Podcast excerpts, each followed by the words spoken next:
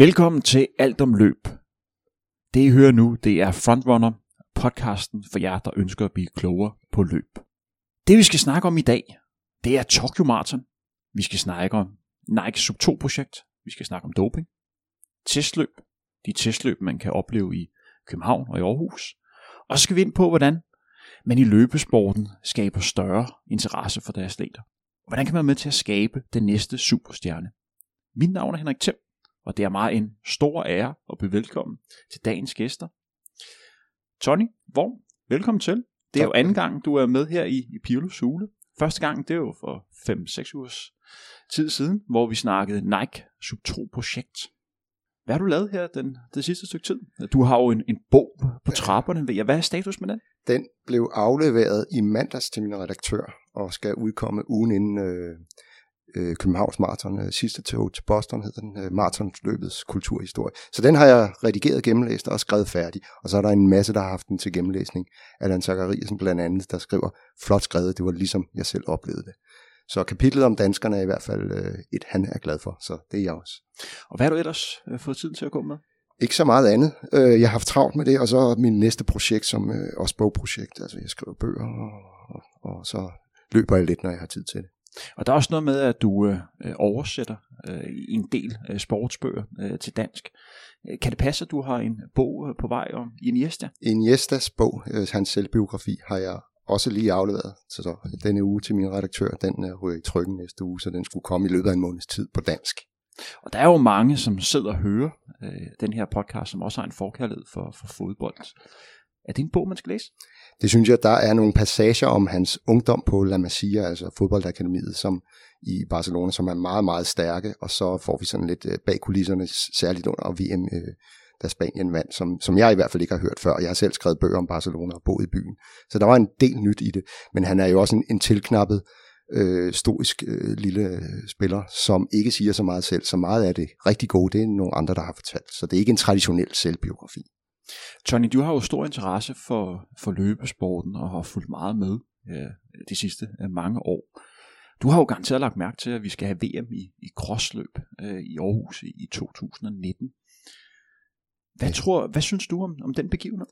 Jeg, jeg synes, øh, altså jeg er old school romantiker inden for løb. Øh, cross er, er for mig det største næsten. Øh, det er der, man ser de, de kommende stjerner, og det er, det er der, hvor de virkelig de store træder i karakter. Øh, så jeg glæder mig rigtig meget til, at, til at opleve det på dansk grund. Øh, også fordi det virker som om, vi har nogle danskere, der, der er, altså, de, de kan nok ikke vinde, men i hvert fald begå sig godt der.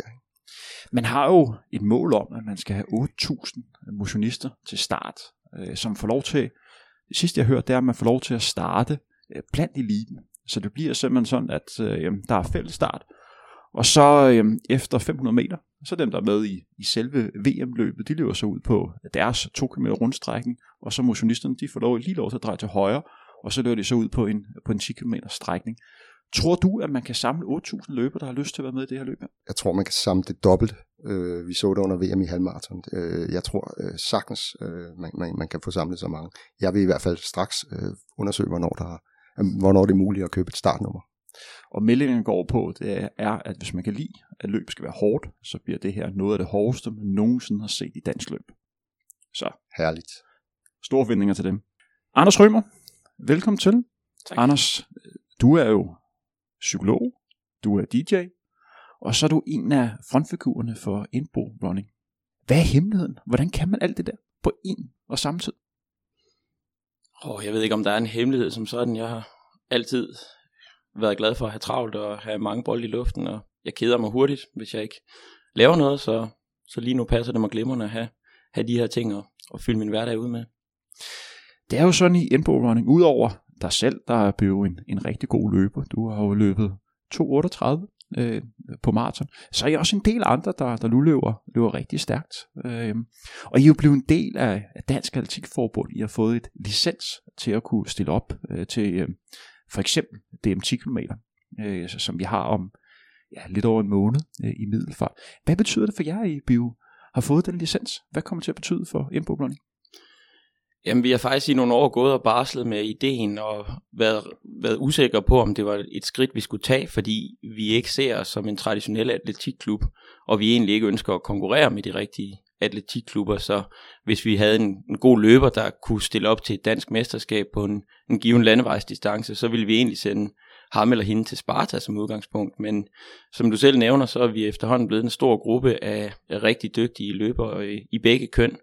Og så til sidst blev vi bare enige om, at det giver ikke rigtig mening, at vi ikke selv stiller op, når vi, når vi faktisk er så relativt øh, gode til at løbe. Øh, så derfor blev vi enige om, at, at nu var det ved at være på tide, at vi stiftede vores egen klub.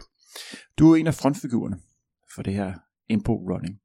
Kan du beskrive, hvor stor arbejdsbyrde øh, du har? Kan du øh, fortælle lidt om, hvor mange timer og hvad for en slags arbejde øh, du sidder med? Det er jo dig og øh, Jakob Øreholm og, øh, og Mike øh, Rosenmeier, øh, så, som, er, som er bagmænd. Kan du beskrive, hvad, øh, hvad dine arbejdsopgaver er? Lige ordet arbejdsbyrde tror jeg ikke, jeg vil vælge i den her sammenhæng, fordi det, det er ikke en byrde, altså det er noget, som vi synes er rigtig sjovt. Øh, hele grundlaget for Indbro Running, der jo er en, en fuldstændig non-profit organisation, det er, at vi laver noget, som vi synes er skægt. Øh, vi interesserer os alle tre for løb, og vi interesserer os alle tre for aktiv livsstil og øh, øh, sneakers og øh, sportsmode og, og, og gå i byen, øh, som også er en del af indbrug. Så, så øh, det, er et, øh, det er en form for arbejde, men, men det er også noget, vi synes, der er rigtig sjovt. Og det er klart, at vi bruger tid på det. Vi bruger rigtig lang tid på det. Jeg bruger ret lang tid på at være aktiv i klubben, på at møde op, på at sådan i et eller andet omfang øh, styre træningerne. Øh, Jakob bruger rigtig meget tid på øh, vores grafiske, visuelle del, og, og, og Mike er sådan lidt en, en kombination af det hele. Så, så vi bruger da meget tid på det, men vi synes også, det er rigtig sjovt, og jeg har det ikke som om, jeg er på arbejde, når jeg er ude med indbrug. Jeg bliver nødt til at spørge, er der nye tiltag på vej? Er der nogle andre ting, I overvejer her i, i 2017? Jeg tror ikke, ikke decideret nye tiltag. Der er nogle tiltag, som vi er begyndt at tage hul på, som vi vil gøre endnu mere ud af øh, i, øh, i det år, der kommer nu. Øh, det sidste år, i 2016, fokuserede vi rigtig meget på sådan omstændighederne om, omkring et, et race. Altså gøre rigtig meget ud af at lave god stemning. Øh, låne lidt fra øh, især amerikansk sportskultur med øh, baseball, med fodbold, øh, ishockey, hvad de, basketball, hvad de ellers har, de er gode til at gøre lidt mere sådan ud af, af fankulturen, gøre ret meget ud af at hæppe, øh, lave en festlig stemning ved løbende, og det er noget af det, vi vil fokusere endnu mere på i, i 2017, og, og prøve at gøre det til en sjov oplevelse, både for dem, der løber, og for tilskuerne øh, til løbet. Anders, det er jo første gang, du er inde her i, i Pirlos hule. Tony, du har jo været inde før, så du har jo fået det her spørgsmål om, hvem der er løbesportens svar på Pirlo. Anders, hvem synes du det Du må gerne nævne dagens vært, Henrik Thiem. Han vil være stolt af det. Du kan også nævne dig selv. Hvis jeg ikke skal nævne øh, dig, Henrik, så øh, mit bedste bud på øh, løbesportens Pirlo lige nu, det er en ung løber fra Skotland, der hedder Callum Hawkins. Øh, det er jo et komplekst spørgsmål det her, fordi der er jo ret mange elementer i det at være Pirlo. Altså for det første var han, er han stadig en gudsbenået fodboldspiller, en øh, sublim taktiker. For det andet øh, ser han utrolig godt ud, og for det tredje så er han også kendt lidt for det her sådan, hvad skal man sige, lidt mere sådan italienske øh, bad boy øh, attitude med smøg og, og rødvin og så videre. Så jeg grublede over det, og, og Callum Hawkins har ikke alle tre elementer. Altså, han mangler også det, det lange italienske garn.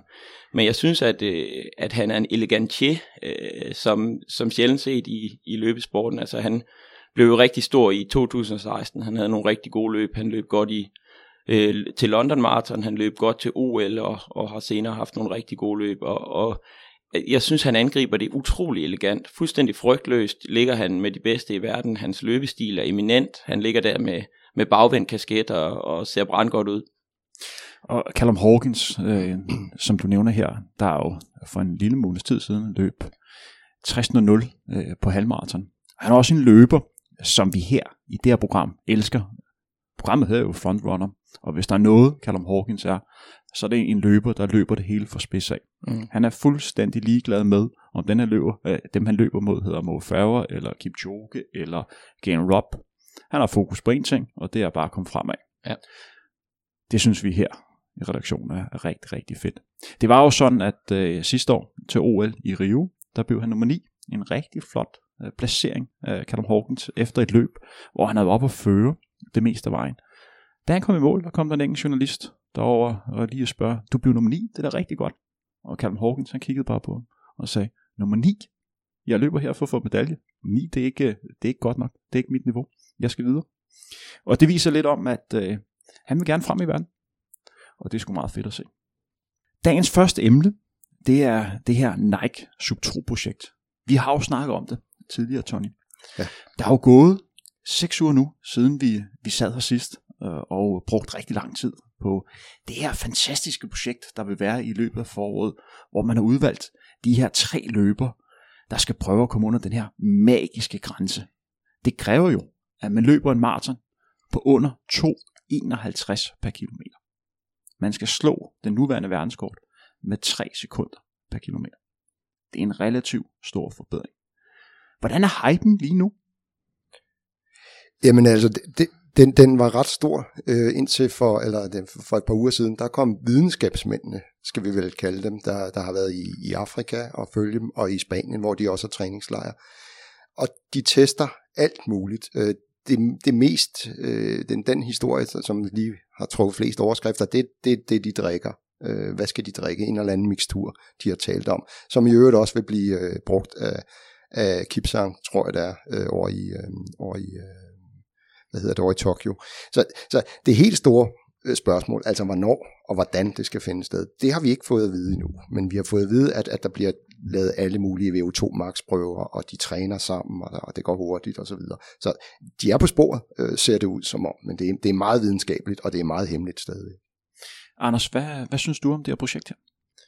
Det skal ikke være nogen hemmelighed, at jeg er øh, ret ubetinget begejstret for det.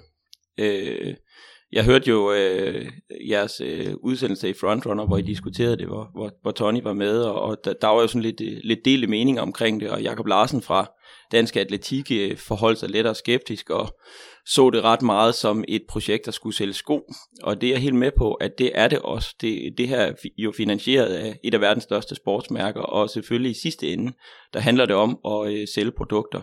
Men jeg synes, der er rigtig mange flere elementer i det her. Jeg synes, det er et utroligt spændende tiltag, øh, og jeg synes, at det gør noget rigtig vigtigt for løbesporten, nemlig at lave nogle superstjerner. Det Nike gør, det er, at de liner op med øh, tre af verdens øh, absolut bedste langdistance atleter, som de har hyret ind til det her projekt, som dedikerer et halvt år af deres øh, løberliv øh, til øh, det her Breaking 2 projekt og, og også bliver profileret af Nike øh, øh, og alle mulige andre øh, kanaler rundt om i verden som rigtige superstjerner. Og det synes jeg er virkelig fedt. Tror du på, det kan lade sig gøre? Anders? Der er rigtig mange omstændigheder omkring selve det her øh, rekordforsøg, som, som ikke er offentliggjort endnu. Og, og jeg vil sige, at hvis forudsætningen for det her løb skulle være, at det skulle være de regler, der gælder for en verdensrekord, så nej, slet ikke lige nu. Øh, altså det, det kan ikke lade sig gøre på en almindelig maratonrute øh, med øh, neutrale vindforhold osv.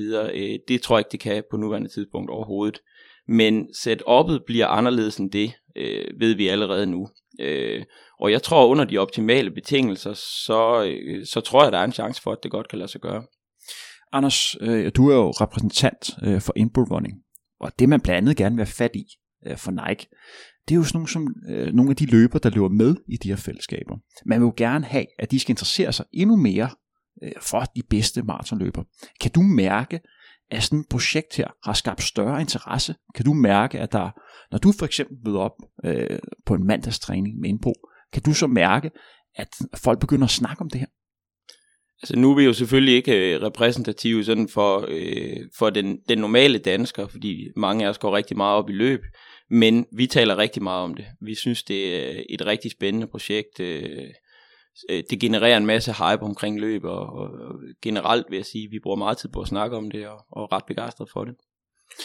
Ja, allerede der er vi jo godt på vej. Det var jo målet for Nike. Altså, der, der findes så rigtig mange motionsløbere, også nogle rigtig hurtige motionsløbere som jer. Øh, men det er meget, meget få af os, der egentlig ved, altså på stående fod kan sige, hvem er de 10 hurtigste maratonløbere i verden. Det kan sådan et projekt ligesom, øh, fordi øh, belyse eller, eller skærpe øh, interessen for, fordi vi pludselig bliver nødt til at have de her navne op at vende, og tiderne op at vende. Så allerede der er de jo kommet rigtig langt, synes jeg. Hvad end, og jeg har det ligesom dig, jeg, tror heller ikke på, at, at de slår det, den, den øh, øh, rekord, men, men jeg synes, det er et suverænt godt projekt. Vi har en verdenskort, der hedder 2 timer, 2 minutter og 57 sekunder. Besat af Kimeto en september, septemberdag tilbage i 2014. Det er den tid, vi gerne vil slå. Dengang løb man med 2,54 per kilometer, og nu skal man altså ned og løbe de her 2,51. Nike har udvalgt tre løber, som alle tre har en del år på banen. Det vil sige, det er løber, der har, har trænet rigtig, rigtig meget.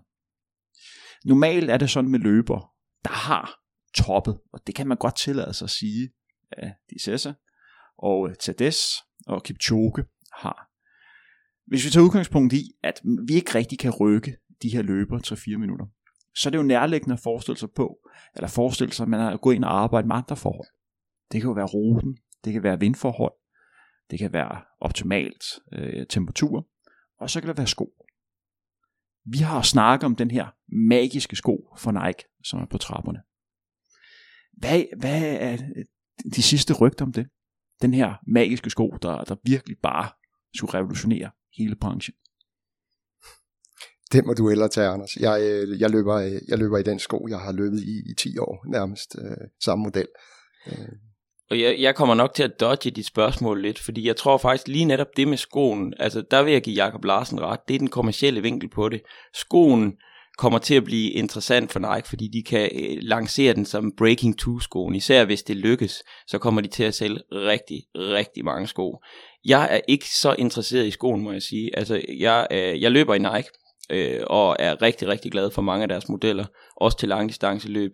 Jeg tror ikke, det kommer til at være skoen, der bliver afgørende for, om det her lykkes eller ej. Jeg tror, det er setupet. Blandt andet har Nike jo meldt ud, at de kommer til at køre med pacer løbende under hele det her løb. Friske pacer hver 5. kilometer, der står klar til at løbe præcis det pace, de tre herrer her skal bruge. Og det har vi ikke set før. Øh, I et stort maratonløb bliver der jo typisk øh, hyret pacer ind, som måske holder de første 20-25 km og, og borger for den nogenlunde pace der, og derfra så, så står man alene med det.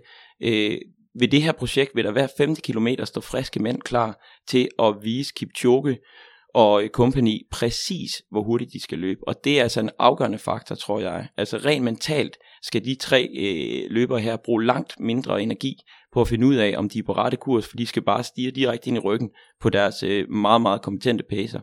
Det tror jeg bliver en af de afgørende faktorer. Og man kan sammenligne det med Paula Radcliffe, fordi hun har jo haft, om ikke en frisk pacer, så en hurtig pacer helt frem til hun satte sin verdensrekord. Med det resultat, at man så øh, splittede felterne op, for det skulle ikke ske igen. Præcis. Men den verdensrekordtid er jo nærmest urørlig. Det er nok noget af det, vi kan se, vil, vil se i det her projekt også, så det er du fuldstændig ret i. Vi skal videre med dagens program. Det vi skal snakke om nu, det er Tokyo Marathon. Den første store major, der bliver løbet i år. For en måned siden, der havde vi Dubai Marathon.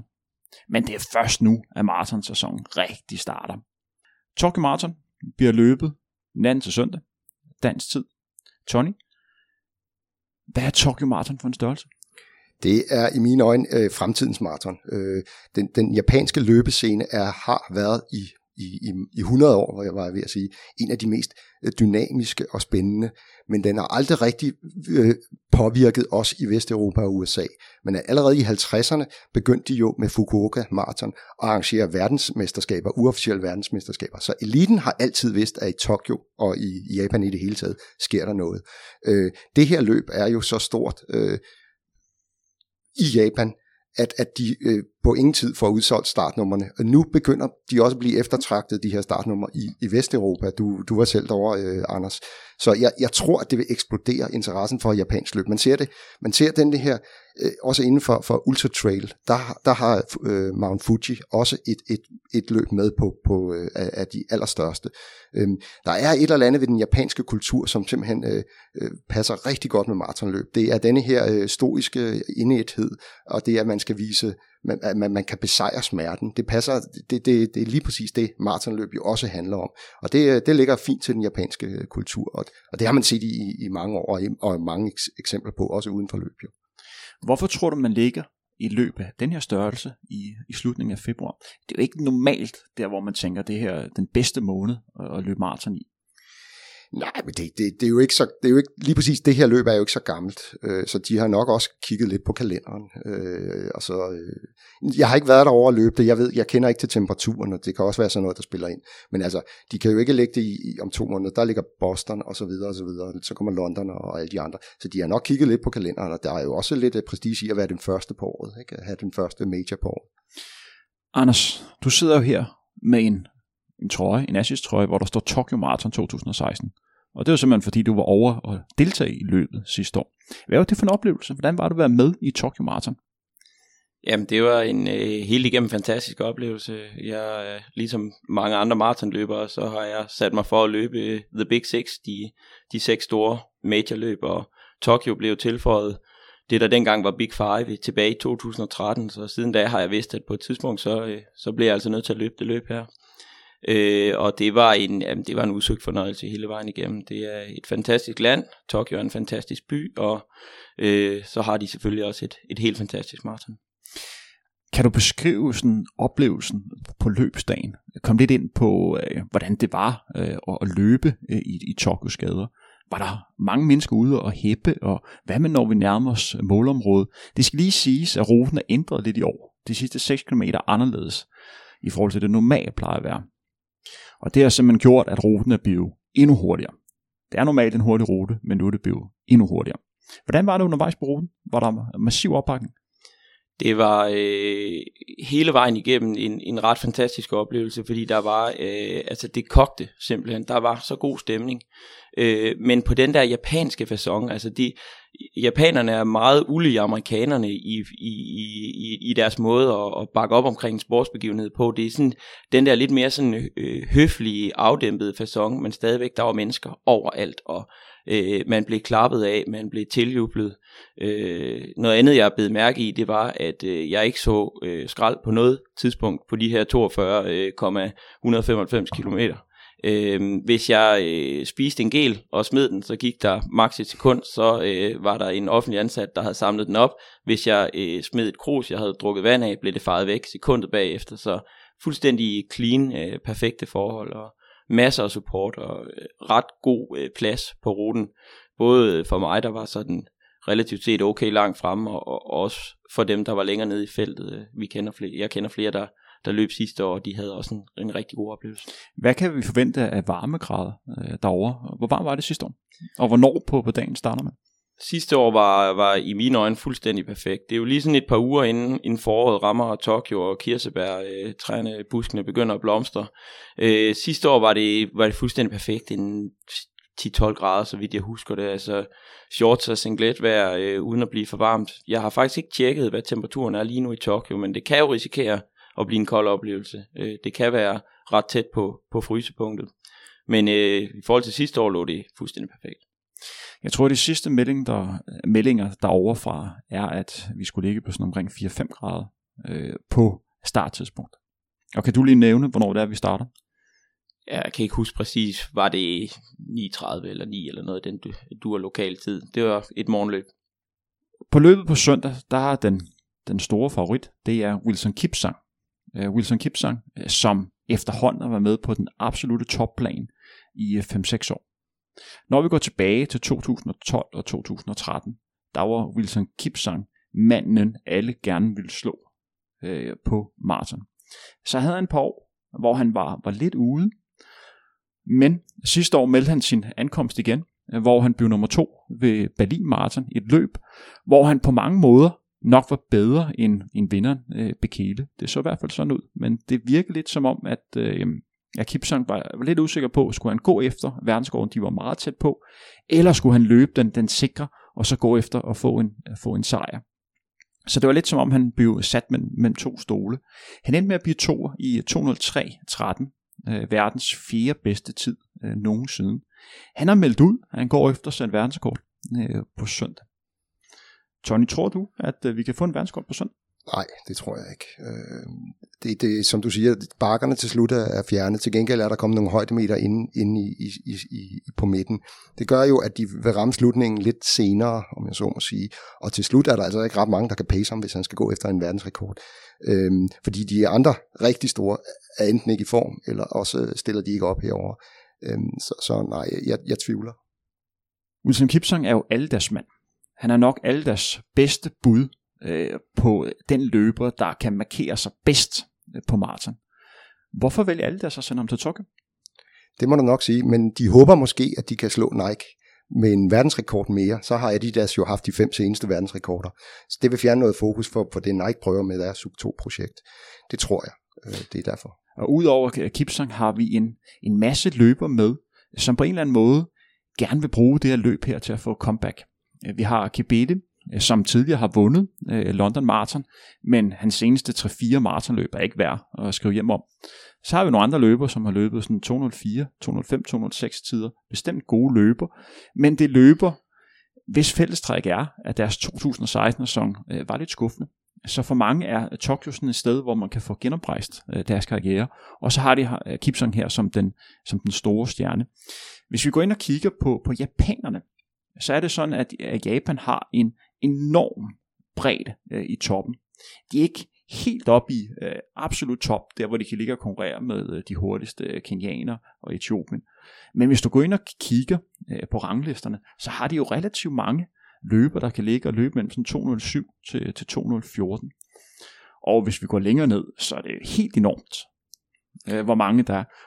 Hvorfor er det så massivt over i Japan? Hvad er det, de går rigtigt? Jamen det, det er den her kultur, der, der gør, at, at, at man, man simpelthen ser op til de folk, der kan øh, udstå presset, altså der kan klare lidt mere. Det ligger simpelthen, altså de, de har på, på deres firmahold, har de sådan nogle stafetter, langdistance stafetter, der bliver sendt på tv. Det er en kæmpe begivenhed, de her Aikiden maratonløb, hvor man altså løber rigtig langt, og, og hele virksomheden er derude, hele tv, øh, alle tv-kanalerne følger, følger det også. Så det er sådan en, altså det er en, det er simpelthen en livsstil, det at kunne, kunne løbe langt. Og, og, og hvis man har en, en, en bredde, der er kæmpestor, så vil man selvfølgelig også få en elite, og, og det har de altid haft. I sidste år, jeg tror, der var 110-20 mennesker, der, mænd, der løb under 2.05 på maraton. Øh, 105 af dem kom fra, øh, fra Etiopien eller, eller Kenya i Eritrea. Øh, så kom der to fra, en fra Polen og en fra Schweiz, de var født i Kenya, og så kom der altså 10 fra Japan. Så det, det er helt enormt så, så, så markant, at, at de kan gøre, gøre sig på, på de her lange distancer. Selvfølgelig er vi ikke helt deroppe under, under 2-5 øh, jævnt hen, men altså, de, de er hurtige. Hvorfor elsker japanerne maraton? Det er jo sådan, hvis vi går ind og kigger øh, på de store mesterskaber, så er det de japanske tv-selskaber, der går ind og, og, og lægger flest mulige penge for at få lov til at bestemme, hvornår det her maratonløb øh, skal afvikles. Vi har jo OL næste gang i, i Tokyo, og maratonløbet der bliver nok det mest hypede begivenhed overhovedet ved OL. Det bliver en kæmpe begivenhed. Kan du lidt beskrive, Tony, hvorfor den her fascination for maraton? Jamen det, det er, som jeg sagde, de, de, de, har, de har det i, i sig øh, fra kulturen af. Det er jo også det er en mytologisk øh, figur, vi har med at gøre i, i japansk øh, kultur. Øh, det, samuraien har det samme. Altså, den, man, man, og munkene, de japanske munke, der bare kan løbe og løbe og løbe. Øh, man brokker sig ikke, man retter ind det, det er også derfor, de er så dygtige til at lave øh, teknik og, og, og virksomheder i det hele taget. Og, og det det kan man demonstrere på en maratondistance. Så, så øh, akkurat som, som vi andre har højskoler, fordi så kan vi lave noget fælles i, i, i Spanien, øh, i Barcelona, Katalonien, kan de lide at, at stille sig oven på hinanden, fordi så, så er man med til at bygge noget sammen. Man spiller tiki-taka fodbold, og, og, og vender sig mod hinanden, når man, skal, når man skal juble over en scoring. Man går ikke ud alene. Øh, det, det afspejler naturen på en eller anden måde. Og her den ensomme, lidende samurai, der bare løber og løber og løber, det er altså en mytologisk skikkelse i, i japansk kultur, og, og, og ham ser vi, øh, og hende også, men, men primært mænd øh, i, i maratonløb. Anders, du var over løbte sidste år. Kunne du mærke den her fascination af maraton? Ja, det vil jeg, det vil jeg sige, det kunne jeg godt. Altså, øh, som sagt, det på en anderledes måde end fascinationen i USA, hvor, øh, hvor der også bliver, bliver hæppet ganske intenst. Øh, men jeg kunne godt mærke, jeg tror måske, jeg kunne mærke øh, til forskel fra, fra mange vestlige kulturer, en sådan erbødighed, en sådan ærefrygt nærmest over, over for, for løbet her, apropos det Tony siger med, med samuraien, det kan jeg godt relatere mig til.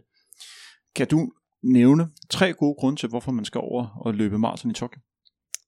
Det er en fantastisk by øh, at opleve, øh, og det, det ser man også på ruten, den er rigtig smuk. Hvis man ellers har mentalt overskud til at nyde det, så er det en rigtig smuk rute. Så er det et, øh, et hurtigt løb, hvor man har mulighed for at, at sætte en, en rigtig god individuel tid, og sidst men ikke mindst, så er det et majorløb. Så er det en, en fjer i hatten for, for de fleste langdistanceløbere. Hvad tror I fremtiden øh, bringer for Tokyo Marathon? Du nævnte det lidt tidligere, Tony.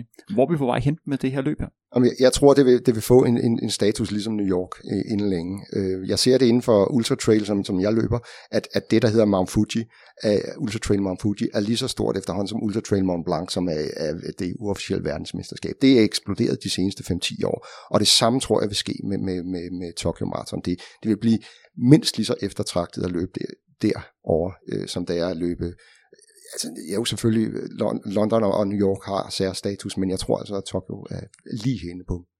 Hvad tror du, Anders? Det er jeg fuldstændig enig i, og jeg tror også, at der bliver genereret mere og mere vestlig interesse på det her løb. Øh, så det bliver hypet globalt set nu. Det, det er jo sådan, at cirka 10% af dem, der ansøger om at komme til at løbe Tokyo, de får et startnummer. Der er omkring 40.000 øh, der kan stille til start til det her løb, og de kunne altså sælge det tidobbelte. Og nu begynder europæerne og amerikanerne også at komme og vil løbe det her løb, så, så jeg, jeg tror, hypen fortsætter. Og jeg bliver også nødt til at høre dig, Anders. Du er jo frontfigur øh, for Impro Running. Hvor meget kommer op i løbefællesskaber i Japan? Det er også noget, der eksisterer derovre. Ja, det er det. Øh, vi har faktisk rigtig god øh, dialog med et øh, lokalt running community i Tokyo, der hedder AFE, Athletics Far East.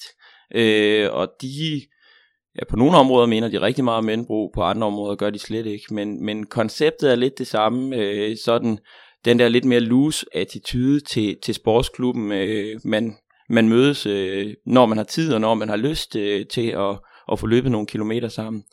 Og det der så er, øh, er udfordringen for, for klubben her i Tokyo, det er, at, at de løber ind i en smeltedeal af en anden verden. Det er en, det er en, en hektisk by, øh, trafik overalt, og det løber de altså rundt i. Hvor vi jo øh, i Enbro Running prøver at komme lidt ud af byen. Øh, øh. Men, øh, men på mange måder samme koncept, altså, og øh, jeg kan levende forestille mig, at der er klubber rundt omkring ellers i, i Japan. Vi går videre med dagens program. Det næste, vi skal, vi skal snakke om, det er desværre et emne, Øh, som er ja, lidt den sørgelige del af, af løbet, men det hører desværre med. Vi skal snakke om doping. Øh, Tony, hvor stort problem er det her i løbet det er et meget større problem, end, end, end vi lige nu kan se, det tror jeg. Altså vi, vi så jo under øh, OL, at øh, russerne blev udelukket, øh, fordi det var systematiseret fra statens side. I Kenya øh, går der rygter om, og, og mere end rygter, øh, øh om at, at altså EPO og bloddoping foregår i stor stil. Øhm, og der er ingen styr på noget som helst. Så det, der er, vi betragter som en afrikansk succeshistorie, kan meget ende, vel, ende, ende som en, en afrikansk tragedie. Øh, for der skal strammes op, og det bliver der også, men det går langsomt, fordi det er så svært. Vi kender det, vi har set det i andre sportsgrene. Det er simpelthen så svært at komme til livs. Hvad kan man gøre, hvis man skal komme det til livs? Jamen altså, man kan starte jo internt med at simpelthen få styr på, den, på, på landets doping-system øh, og dopingtest. Det har de slet ikke haft. Øh, øh, mange læger ved, hvornår der kommer dopingtest, øh, og hvis der overhovedet kommer nogen. Øh, det er en af tingene. Lad mig også lige understrege, det er altså ikke for at tage noget fra de her øh, afrikanske løbere. De er sindssygt talentfulde og så disciplinerede, og, og, der, og der er en grund til, at de dominerer. Men det sidste stykke, det det kan man jo lige øh, pumpe sig op med, med, med et eller andet, øh, en eller anden stimulans. Og det sker jo øh, allerede for 10 år siden. Øh, jeg kender en del, øh, der, der har færdes i, i cykelkredse. De rystede på hovedet, når vi sagde, at, at, at, øh, kenianerne var rigtig dygtige, fordi de løb rundt i højderne og ikke vejede noget. De grinede og sagde, ja ja, og så fordi de har italienske læger, og de træner i de centre Italien og Spanien, hvor cykelrytterne gjorde for 15-10-20 øh, år siden. Så det, det, det, det er der, de er nu, øh, og, og jeg tror, det vi vil se en eksplosion af, af sager inden længe. Anders, du omgås rigtig mange øh, subelite-løber øh, og motionister. Hvor, hvor stor tror du doping øh, issuet er i, i dansk løb, for eksempel? Er det noget, som du overhovedet på tid på at tænke på? Jeg har utrolig svært ved at bedømme det, må jeg nok sige. Altså, jeg er jo lidt afhængig af typer som Tony, der går ind og laver rigtig grundig research på det her, øh, for det er ikke noget, jeg overhovedet selv på nogen måde er stødt på. Jeg er aldrig blevet tilbudt doping. Jeg har aldrig hørt samtaler om øh, folk, der dopede sig. Jeg, jeg ved, jeg har intet hørt om det i, i dansk løb overhovedet. Så jeg vælger indtil videre øh, at, at have de rigtig blå øjne på og, øh, og tro på, at, øh, at det ikke er så stort. Det håber jeg inderligt, at det ikke er. Øh, jeg går jo øh, jeg går rigtig meget op i Nikes øh, Oregon Project. Øh, øh, hele holdet bag øh, den amerikanske mestertræner Alberto Salazar, og der er jo rigtig mange dopingrygter desværre forbundet med det projekt også, og indtil videre bliver jeg nødt til at, at håbe på, at det ikke eksisterer, fordi ellers så, så bliver, bliver hele mit forhold til, til langdistanceløb øh, grundlæggende lavet om. Hvad vil det betyde for Inbro Running, hvis der er en af jeres fremtidende løber, der bliver taget? Det er svært lige umiddelbart at sige. Altså, øh, jeg tror ikke, at vi som det her sådan rimelig loose community, som vi er, vil gå ind og sanktionere og sige, øh, Andreas, du er blevet taget for doping, det er blevet offentliggjort, nu kan du ikke løbe med os mere.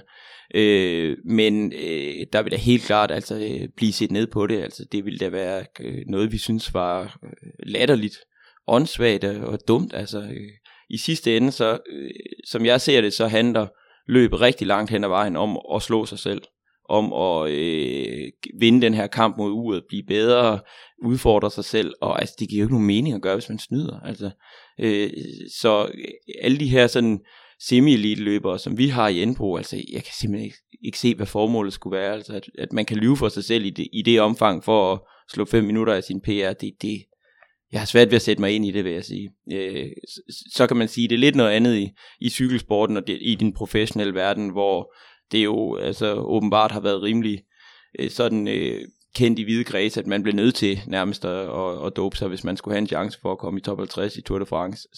Og det er på, no, på en eller anden måde noget, jeg lidt på et andet plan vil kunne forstå. Det er ek, ekstrem pres, der er fra sponsorer og sportsdirektører osv., men altså at semi superelite løber, øh, der løber 2.40 og gerne vil løbe 2.35, begynder at dope sig, det må jeg sige, det håber jeg ikke, det er noget, der findes. Tony? Ja, men, men lige præcis inden for cykelsport, det, det skabte jo en kultur, der i dag øh, er resulteret i, at der, hvor der er mest udbredt doping, det er blandt motionisterne øh, inden for cykelsporten. Og det er jo fordi, de tester så godt blandt de professionelle. Jeg tror også, at vi, vi må adskille det lidt, at øh, de lande, der, eller de områder, der er mest ramt af det her, det er der, hvor der er et stort økonomisk incitament for at løbe, altså Afrika og, og Østbloklande. Øh, der, der er det simpelthen et spørgsmål om at, at tjene nogle penge, og, eller, eller, eller, og så, eller være fattig. Der kan der være en idé i, i det, og, og der, der kan man se på det sådan med lidt formidlende omstænd, øh, øjne. Men, men ellers så, så tror jeg, øh, altså, og så sådan nogen som Salazar, altså, de skal jo helt derud øh, til grænsen det, det er de bitte små ting, der gør, øh, om en øh, vinder eller ikke vinder. Så selvfølgelig går de helt dertil. Men lige nu er der jo ikke noget bevis for, at de har, de har fusket over, over i, øh, i Oregon. Men altså, det er rigtigt, de, de presser, presser øh, citronen til det yderste, eller det, hvad det nu hedder. mm-hmm. Lad os gå videre til næste emne. Programmet i dag hedder jo Alt om løb, og i det her program snakker vi også om aktuelle begivenheder, som er i, i løbeverdenen. I denne her weekend, der er der øh, maraton start op i, øh, i København, og der er også et, et tilsvarende arrangement over i Aarhus, som også er et, et testløb, hvor man uh, træner op imod et andet, større og vigtigere løb, kan man godt kalde det. Anders, på søndag skal der jo løbes 15 km øh, på Østerbro Stadion, eller start omkring Østerbro Stadion, starten er 9.30, og så løber man så rundt i, i Fældeparken. Hvor stort løb er det her for Input Running? Det marathon-serien, eller marathon startup-serien, som Sparta har lavet, synes vi er et fremragende koncept. Især hvis man er en øh, ung, en ny langdistanceløber, så er det en fremragende måde at, at hjælpe folk igennem det her forårsprogram, som jo byder for de fleste, der gerne vil, vil gennemføre Copenhagen Marathon i, i slutningen af maj, på øh, tiltagende mængde af kilometer. Og derfor øh, synes vi, at det giver super god mening at starte med 10 km, så køre 15, så mener jeg, at de kører 25 og slutter af med en halvmarathon. Kan det passe? Ja, øh, ja det passer. Øh, så konceptet er rigtig fremragende. For os vil jeg sige, vi løber, vi har cirka 10 træninger om ugen, øh, og vi løber generelt jo noget mere end den gennemsnitlige danskere. Så det her med at løbe 15 km i en weekend, der er ikke særlig mange, af vores løbere, som, øh, hvad skal man sige, for hvem det er en stor udfordring at løbe 15 km. Det, vi, har, vi løber langt stort set hver weekend, øh, alt fra 10 til 35 km.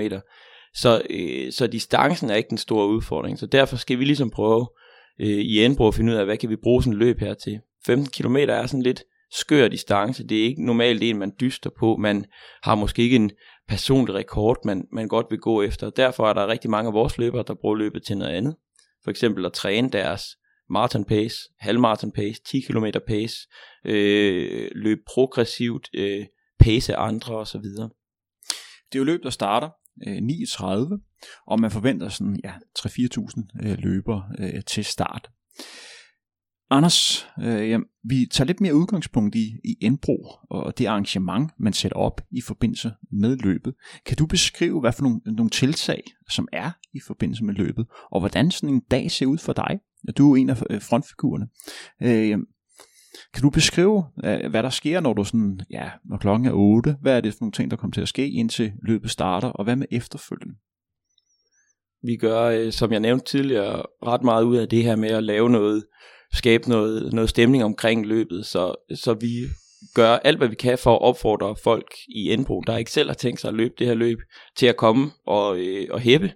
Så vi, vi typisk har sådan en, en cheering section, øh, af x antal mennesker, jo flere jo bedre, der, der ankommer typisk ret tidligt til, til Østerbro og har øh, noget morgenbrød og noget kaffe med og sætter en cheering station op, hvor vi typisk har nogle flag, og der bliver spillet noget musik, og vi har nogle megafoner og så videre. Og det bliver ligesom sådan øh, mødestedet for, for alle løberne også. Altså vi, øh, de fleste plejer at varme op i, i god tid inden sådan et løb her, løb, løb mod Østerbro, og, og så mødes vi der ved cheering station og skifter til race outfit og, og bevæger os stille og roligt hen mod starten der 9.30. Tony, jeg skal lige øh, høre dig. De her maraton-test er blevet en relativt stor succes.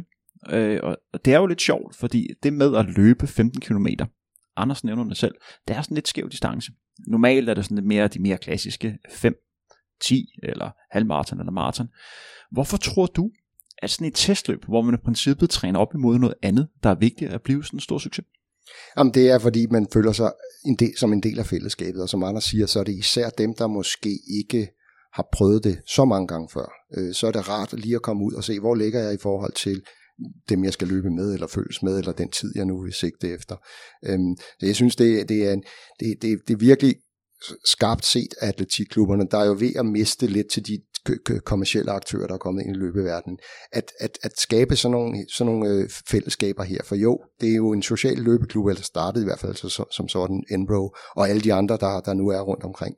Men det er jo de her løb, der er arrangeret af atletikklubberne, som de stiller op i. Så det er en berigelse på alle mulige måder, fordi vi har ikke i 20-30 år haft lokale løbe kulturer rundt omkring i landet. Vi har haft det i de to, i de to store byer, men eksempelvis Odense, der i 80'erne og 70'erne var, var, var, var det mest markant måske i Danmark. Det forsvandt fuldstændig, fordi alle talenterne blev hævet til Team Danmark. Nu, nu sker der noget igen rundt omkring. Og at man så kan kombinere det med atletikklubbernes velarrangerede løb, hvad enten det så er opstart eller maraton eller, eller hvad det nu måtte være. Det, det, er, jo, det er jo simpelthen øh, en gevinst for, for hele den danske løbekultur. Og hvis man får lyst til at løbe med, så kan man stadigvæk øh, købe et startnummer. Man kan gå ind på Spartas hjemmeside, og så kan man finde øh, flere informationer om det. Men som sagt er der også et løb i Aarhus, og det er ved Brabrandstierne, hvor der er mulighed for at løbe en, en hurtig 5'er eller en hurtig øh, 10 km. Og de her Sparta testløb har også bredt sig til, til andre dele af, af landet. Sparta samarbejder med øh, løbeorganisationer og løbefællesskaber, blandt andet i Holbæk og i, i Aalborg, og jeg tror også i, i Sønderjylland, hvor man også har mulighed for at, at løbe den her 15 km distance. Og det er jo godt, at det bliver mere udbredt øh, rundt omkring i landet, så vi kan få endnu større interesse for vores dejlige sport. Lad os gå videre til det næste og det sidste emne i dag, vi skal snakke om. Og det er, hvordan man øh, skaber større stjerner i løb. Hvordan, kan, hvordan man kan være med til at profilere de bedste løber endnu mere. Kan skabe den, den næste store superstjerne, som alle kender. Som for eksempel kender Cristiano Ronaldo fra fodbold, eller, eller Messi. Den største stjerne inden for, inden for langdistansløb er jo, er jo Mo Farah. Øh, jeg går i hvert fald ud fra, at der er en del, der kender den her britiske løber, som efterhånden har været med i, i, i 10-15 år. Han prøvede virkelig igennem i, i 2011, og siden der har han vundet dobbelt guld til OL på 5.000 meter og 10.000 meter. Og jeg mener, han har syv guldmedaljer på 5.000 og 10.000 meter ved, ved verdensmesterskabet. Hvad er det, Mo gør rigtigt, Tony? Han har været der. Altså hvis, hvis vi taler om, hvor, hvordan han er blevet en stjerne, hvis det er det, du mener med rigtigt, øh, så er det fordi, han har været der så mange år. Den seneste, vi har haft, øh, det er Gebre Selassie, som var den seneste ø- østafrikanske stjerne. Det er ikke noget problem, at de løber så hurtigt, østafrikanerne. Øh, men der er så mange, så vi når, dem aldrig, vi når aldrig rigtigt at lære dem at kende. Øh, og det er sket med Mo Farah. Vi har lært ham at kende gennem en årrække, og, og, og hvor han har, har vundet kontinuerligt. Det har gjort ham til en stjerne. Det hører også med til historien, at langdistanceløber, akkurat som et, et, et tur, øh, et, hvad hedder det, rytter øh, under Tour de France, dem der går efter den sammenlagte sejr, det er, det er ofte dem, der er lidt øh, indadvendte. Det er ikke sprinterne, vi har med at gøre. De, de, øh, de, de, skal, de stiller sig op som bokser. De er lidt mere farverige. Dem lærer vi hurtigt at kende. Mens, mens maratonløbere og, og øh, sådan nogle cykelrytter som Froome og Contador, de siger jo ikke ret meget. De er svære at komme under huden på. Hvis vi sådan skal rangere øh, Mo Farah øh, med andre sportsstjerner, hvor højt er han op? Han er, han, er, øh, han er altid i England blandt de tre bedste om året, altså dem, der bliver kåret som årets sportsmand. Der har han altid et, to eller tre, men det er altid også en af de andre, der løber med prisen. Øh, det er altid, øh, øh hvad hedder han, Andy Murray eller, eller, eller, eller Lewis Hamilton, eller nogle af de her lidt mere farverige øh, mundrappe øh, figurer, der, der, der stjæler øh, prisen. Men jeg vil tro sådan, øh, altså, in, øh, indtægtsmæssigt er han jo ikke i top. Øh, så meget tjener man heller ikke på, på, på det, han laver, øh, i, sammenlignet med, med amerikansk fodbold og boksning og, og, og europæisk fodbold.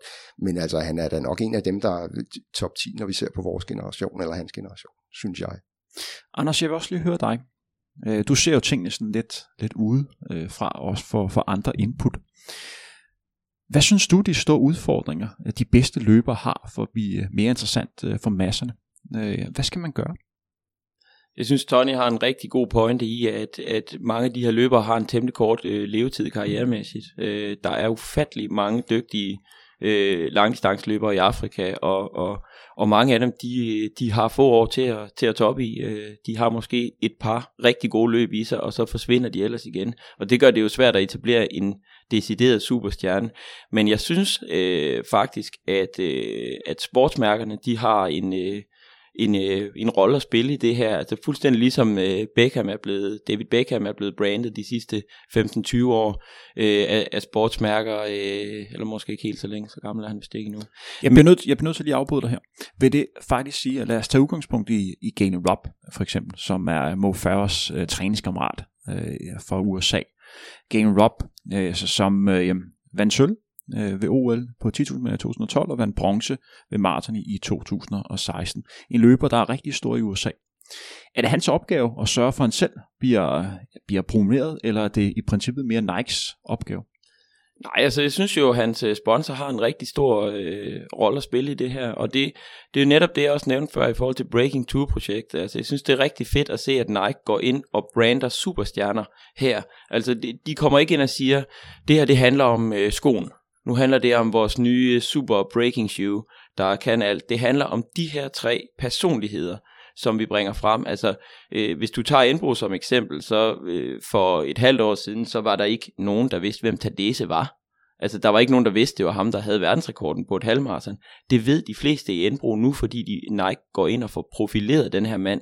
Det samme med Kipchoge, altså ham er der måske alligevel en del, der så sidste sommer i, i Rio, da han vandt OL-guld, men, men han er ikke, har ikke været en kendt løber ellers, så det, øh, den her slags projekter kan måske være med til at, at profilere de her løber lidt mere. Det, det synes jeg det faktisk er rigtig fedt. Ja, og nu, nu nævner du sportsmærkerne, man kan også tilføje øh, arrangørerne. Øh, de har, øh, altså hvis vi taler maraton, så er der jo ingen af os, der kan regne ud, hvornår øh, denne her vinder af, af, af World Majors-serien bliver kåret. Øh, tænk, hvis den øh, normale seer tænder øh, tv'et på, på, på søndag eller søndag nat. Hvem skal man holde med? Hvem bliver den samlede vinder? Det her, det her kalendersystem, hvor man skal vinde et antal løb i en toårig periode. Ingen ved, hvornår det starter eller slutter.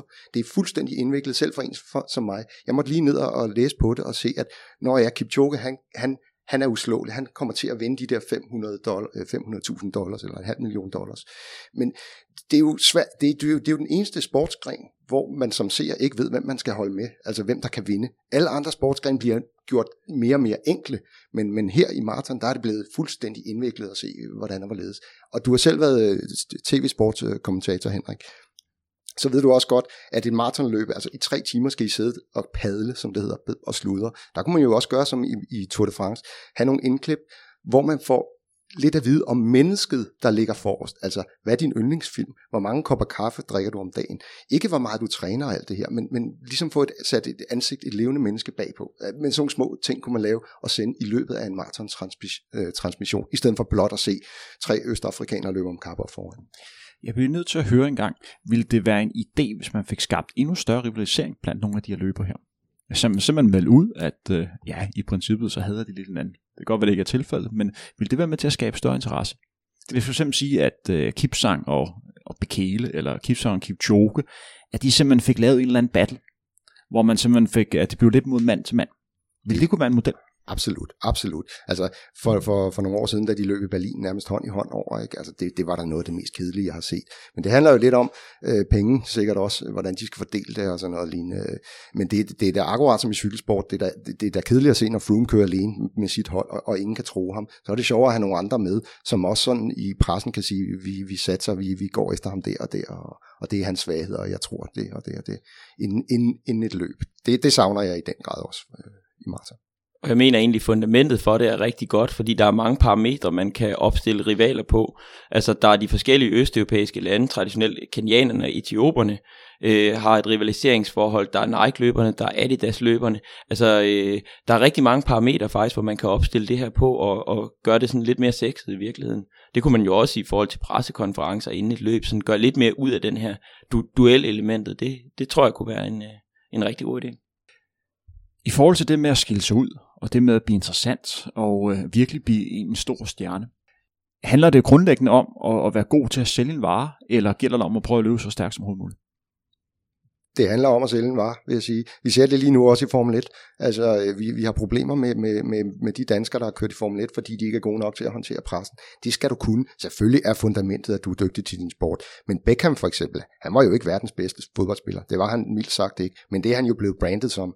Øh, han, han, er ikke på sit, han er ikke på blandt de, de, de, på, på, hvad skal vi sige, verdensholdet for sin generation overhovedet. Han havde et meget, meget godt øh, indlæg, men, men han, ellers var han en slider og så blev han brandet rigtig godt. Øh, og det øh, savner jeg i den grad også, øh, at netop øh, sportsmærkerne går ind og gør. Det gør de lidt i USA, det er jo derfor MEP for eksempel, han, han, det var så stort, da, da han vandt Boston, ikke, for, for, for hans øh, skomærke. Altså, de gør det, de, de vil så gerne have nogle lokale, og hele Oregon-projektet er jo øh, søsat, fordi at, at der var en østafrikansk dominans.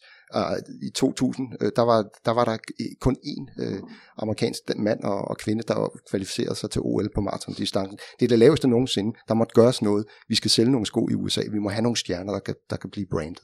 Eller brande nogle stjerner, der kan sælge sko. Og, og det, det er en del af i hvert fald den, det økonomiske øh, afsæt for, for Oregon-projektet. Er det nemmere for en, for en maratonløber at, at få omtale øh, og skille sig ud, end for eksempelvis en, en 5 km løber eller en 10 km løber? Lige omvendt. Altså, en god maratonløber har to gode løber om året. En, en 5 km løber eller en 100 meter løber har 10-15 stykker måske. Ikke? Altså scener, hvor han, kan, han eller hun kan iscenesætte sig selv. En maratonløber har altså ikke ret mange skud i bøssen, det hører også med til historien. Men interessen for maraton er vel større, ikke? Jo, men den er jo, det, er jo, det er jo et paradoks, fordi 80% øh, af dem, der stiller op til, til Københavns Marathon, aner jo ikke, hvem der har øh, den kvindelige verdensrekord på halvmarathon. Vi ved ikke, hvem de 10 bedste løbere er. Der er jo ikke nogen børn ude i skolegården, der spiller fodbold, der ikke på stående fod kan nævne de fem bedste fodboldspillere, så kan man altid diskutere ranglisten. Øh, men det kan man jo ikke i løb. Det, det er jo fuldstændig paradoxalt. Aldrig har, har interessen været så stor, og øh, øh, viden om eliten så lille. Så du mener simpelthen, at der, der er større potentiale for 5 km løber end maratonløber, fordi de løber flere gange? Ja, ja, men det, det, det er jo klart, de kan jo stille flere overskrifter, hvis ellers de kan finde ud af at sælge sig, sig selv. Mo Farah er der også et godt eksempel. Han stiller jo også op til Diamond League-stævner, ikke? Det, det gør maratonløberne jo altså ikke. Jeg bliver nødt til at spørge dig, Anders, øh, om lige præcis det emne her. Lad os tage udgangspunkt i running. Hvad for nogle distancer er der mest prestige i at være god til? Er det 5 10 km distance, eller er det maraton distance? Lige i indbrug, der er der ikke nogen tvivl om, at det er maraton. Og, og hvorfor? Som den ultimative distance. Et eller andet sted tror jeg, det er lidt tilfældigt. Altså os, der, der startede klubben tilbage i 2010, vi var maratonløbere, og vi, vi lå og havde fokus på at, øh, at blive, blive bedre til at, at løbe maraton, og det har jo sådan været med til at, og, og sætte, sætte stemningen og forme vores DNA fra starten. Det er lidt tilfældigt, at det lige er blevet maraton, men jeg vil sige, sådan et social løbefællesskab, det egner sig langt bedre til langdistancetræning, end til specifikt 5.000 meter på banetræning. Altså, vi er simpelthen slet ikke tekniske nok, vi er ikke dygtige nok, vi har ikke trænere, øh, der kan uddanne folk i alt det, der hører med til at løbe en god 5.000 meter tid. Men øh, langdistanceløb handler rigtig langt hen ad vejen om at få en masse, masse kilometer i benene, og det egner et fællesskab som vores sig ret godt til. Vi har jo snakket om før. Er der nogle andre løber, andre profiler, hvor, hvor I tænker, de her kunne blive superstjerner. De har det, der skal til, men måske lige mangler nogle år på banen, eller, eller lige mangler at blive, blive skubbet rigtig frem. Altså det, i forhold til sådan selvbrandingsdelen, så kan man jo sige, at alle de afrikanske løbere, de har et, et kæmpe stort problem, fordi de ikke øh, de er ikke typerne, der selvbrander sig, de er, ikke, øh, de er ikke født i en kultur, hvor det overhovedet eksisterer. Altså, du kan ikke gå ind og finde Eliud Kipchoge på Instagram eller Twitter og følge med i hans liv på den måde. Og det tror jeg faktisk er ret vigtigt i forhold til at få skabt de her superstjerner. Det ser du generelt i langdistanceløb. Det er nogle indadvendte typer, der, der måske slet ikke er, er, er mindet på den her del af gamet. Galen Rob har ikke en Instagram. Det er jo ret vildt, hvis du tænker over det. Det er jo et, et virkelig, virkelig vigtigt medie for at brande dig selv. Og der, øh, der mener jeg, at øh, deres sponsor, deres manager, øh, hele holdet omkring dem har, har et ansvar med, med at prøve at hjælpe det her ud. Fordi det, det tror jeg vil gøre ret meget. Altså, jeg tror egentlig, der er ret mange, der kunne være interesseret i en mand som Elio Kipchoge, følge lidt med i hans liv og hans træning, hans, øh, hans, hans foretrukne træningsgear, alle de her ting, øh, hans frokost. Jeg tror egentlig, det er ting, som folk ville interessere sig i, hvis det blev præsenteret på en, på en ordentlig måde. Lad os tage udgangspunkt i øh, Callum Hawkins. Du nævnte ham lidt som, øh, ja, dit svar på, hvem der var løbesportens øh, Pirlo. En mand, der virkelig har haft en enorm udvikling de sidste par år. Det var også en løber, der ved krossløb i Edinburgh i, i starten af januar, som den første britiske løber slog Mo Farah i de sidste syv år. Og han slog ham ikke bare, han slog ham med næsten et minut. Det var et markant nederlag, Mo fik den dag. Har Callum Hawkins det, der skal til for at blive stjerne? Det tror jeg helt bestemt. Han, han, har, han har mere eller mindre hele bakken. Apropos Pirlo der, øh, så ved jeg ikke, hvor meget rødvin og hvor mange smøger øh, han, øh, han sådan indtager. Jeg tror, det er meget, meget beskedent. Øh, han ligner en utrolig seriøs atlet, men, men han har, hvad der skal til. Altså, han har udseendet, han har øh, gå på modet, han har øh, talentet til det, og, øh, og, og følger man med på Instagram og Twitter, så er han også lige så stille ved at begynde at komme i gang. Det, øh, det er lige startet, men, men jeg, jeg, jeg kunne forestille mig, at han har opmærksomhed på det. Jeg snakkede med ham i forbindelse med Frankfurt Marathon i, i 2015. Øh, han debuterede på maraton øh, ved den lejlighed og løb øh, 2.12. Han har jo en, en storebror, som også er en, en god løber. Øh, de øh, kvalificerede sig begge to til, til OL i, i Rio. Efterhånden har lillebror overtaget scenen, og han er nu øh, markant bedre end, end Derek, som han, hans storebror øh, hedder. Jeg snakkede også lidt med ham, og jeg fik indtryk af en, en løber, der virkelig var klar over, hvad der skulle til, øh, til at komme øh, til toppen, og også vidste, hvordan han gerne ville fremstå. For ham var det ikke nok øh, bare at være, være med. Han ville gerne løbe tingene på hans måde. Han ville gerne, øh, så vidt muligt, gå op og sætte sit præg på løbet. Og som vi nævnte tidligere, han er lidt ligeglad med, hvem der han løber mod. Han vil bare gerne løbe sin chance. Øh, hvis de kan slå ham, så er det helt fint. Han skal bare have gjort, øh, hvad han kunne. Tony, du havde en kommentar? Jamen, det er lige præcis det, vi søger. Vi, vi, vi søger de her bad boys, som du selv sagde før. Det er de nok ikke, når det kommer til stykket, fordi så vil de ikke blive så gode, men det er historien med Kant, vi vil have. Vi vil ikke have den pæne Ryan Hall, der var mormon, øh, eller er. Altså, han er kedelig at høre på. Folk, der opfører sig pænt, er kedelige at høre på. Steve Prefontaine havde det på samme måde, som, som ham vi taler om nu. Han løb sit eget løb hele tiden. Han vandt ikke det store, inden han døde, men han er en legende inden for, inden for, inden for i løbesporten. Og Allan Zachariasen, hvad er de største historier, vi kan huske om? Det var, fordi han spiste McDonald's, når han skulle interviews. Jørgen Lavnborg, der røg, ikke? Altså, de var trods alt øh, topsportsfolk også, men det er de her så små historier, man kan, vi godt kan lide. Jeg bliver nødt til at spørge dig angående Ryan Hall, øh, hvis du har fulgt lidt med. Ja. Så for en, en måneds tid siden, der lige pludselig fik han det, den, den skøre idé, han vil afslutte hans løbekarriere med at løbe en maraton, syv dage i træk, på syv forskellige øh, kontinenter. Han havde de sidste fem år kun gennemført, eller sidste fire år kun gennemført et maraton. Og vi snakker altså om en løber, der har løbet 2.04 i Boston tilbage i 2011. Den bedste ikke-afrikanske tid nogensinde. Og har den amerikanske rekord øh, på halvmaraton. Han slutter hans sidste løb med at løbe 5 timer og 12 minutter. Vi ned og snakke omkring 7 minutter per kilometer. Øh, hvad synes du om den Jamen, jeg, jeg den synes, måde? det er en vanvittig historie, og jeg har, jeg har et eller andet sted på fornemmelsen, at det er slået lidt klik for ham. Han, han har savnet noget opmærksomhed. Han, altså på et tidspunkt gik der, var der også billeder, hvor han dyrkede vægttræning. Han er, han er blevet kæmpestor. Øh, ja, han har taget 30 kilo ja, på. Ja, altså det, det, er en, det er en vanvittig historie, og det kan hænge sammen med den strenge disciplin og opvækst, han har haft det aner jeg ikke, det er ren gætteri fra min side, men, men, men det er et lidt, øh, lidt øh, stramt miljø, han kommer fra, og det kan godt være, at han lige pludselig har fundet ud af, nu, nu, nu må jeg gøre et eller andet, og jeg er jo god til at løbe, og der er nogen, der vil betale mig for det. Øh, men, men det er en lidt sørgelig historie, synes jeg ærligt talt. Nu lige for øh, måske at komme Ryan Hall lidt til forsvar. Ved vi noget om de seks andre løb? Ved vi noget, hvor hurtigt, øh, noget om, hvor hurtigt han lavede på første, for eksempel? Ja, ja. Hans hurtigste maratonløb var øh, lige under tre timer. Den første dag. Ja. ja. Og løbet, eller løbsserien, som er jo, der er jo rimelig meget prestige i at, at, at være med i det her løb. Man skal, man skal have en stor sparegris, fordi det, det koster lidt at være med i, i det her arrangement her. Men det blev vundet øh, med en løber, der sluttede af med en gennemsnitstid på 2 timer og 46 minutter. Det er relativt godt. Uh, syv, syv dage i træk, syv forskellige steder i, øh, i, i verden men det, der er sket også i USA, det er, at de her løb har fået en ekstra prestige. De, de, de folk, eller de stjerner, der virkelig er stjerner inden for amerikansk løb, det er sådan nogle som Anthony Krupika og Dean Karnassus, altså ultraløbere, der gør sådan noget her, skriver bøger om der har Instagram og, og så videre. Man følger dem, som, som var de filmstjerner. Så det kan da godt være, at det er det, der har trukket også i, i Ryan Hall.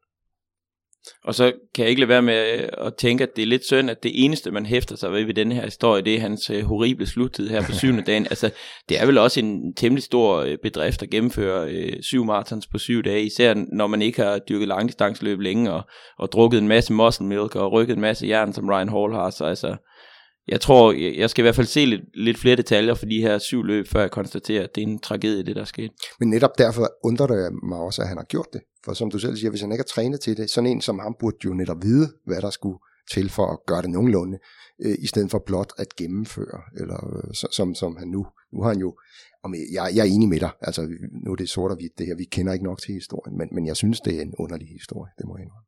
Ja, jeg synes personligt også, at det var en, en lille smule mærkelig måde at slutte et kapitel på, som har fulgt så meget for ham. For han har været et, et kæmpe navn igennem flere år. Vi er ved at være til vejs ende øh, ved dagens program. Har I nogle ting, som I, som I gerne vil byde ind med?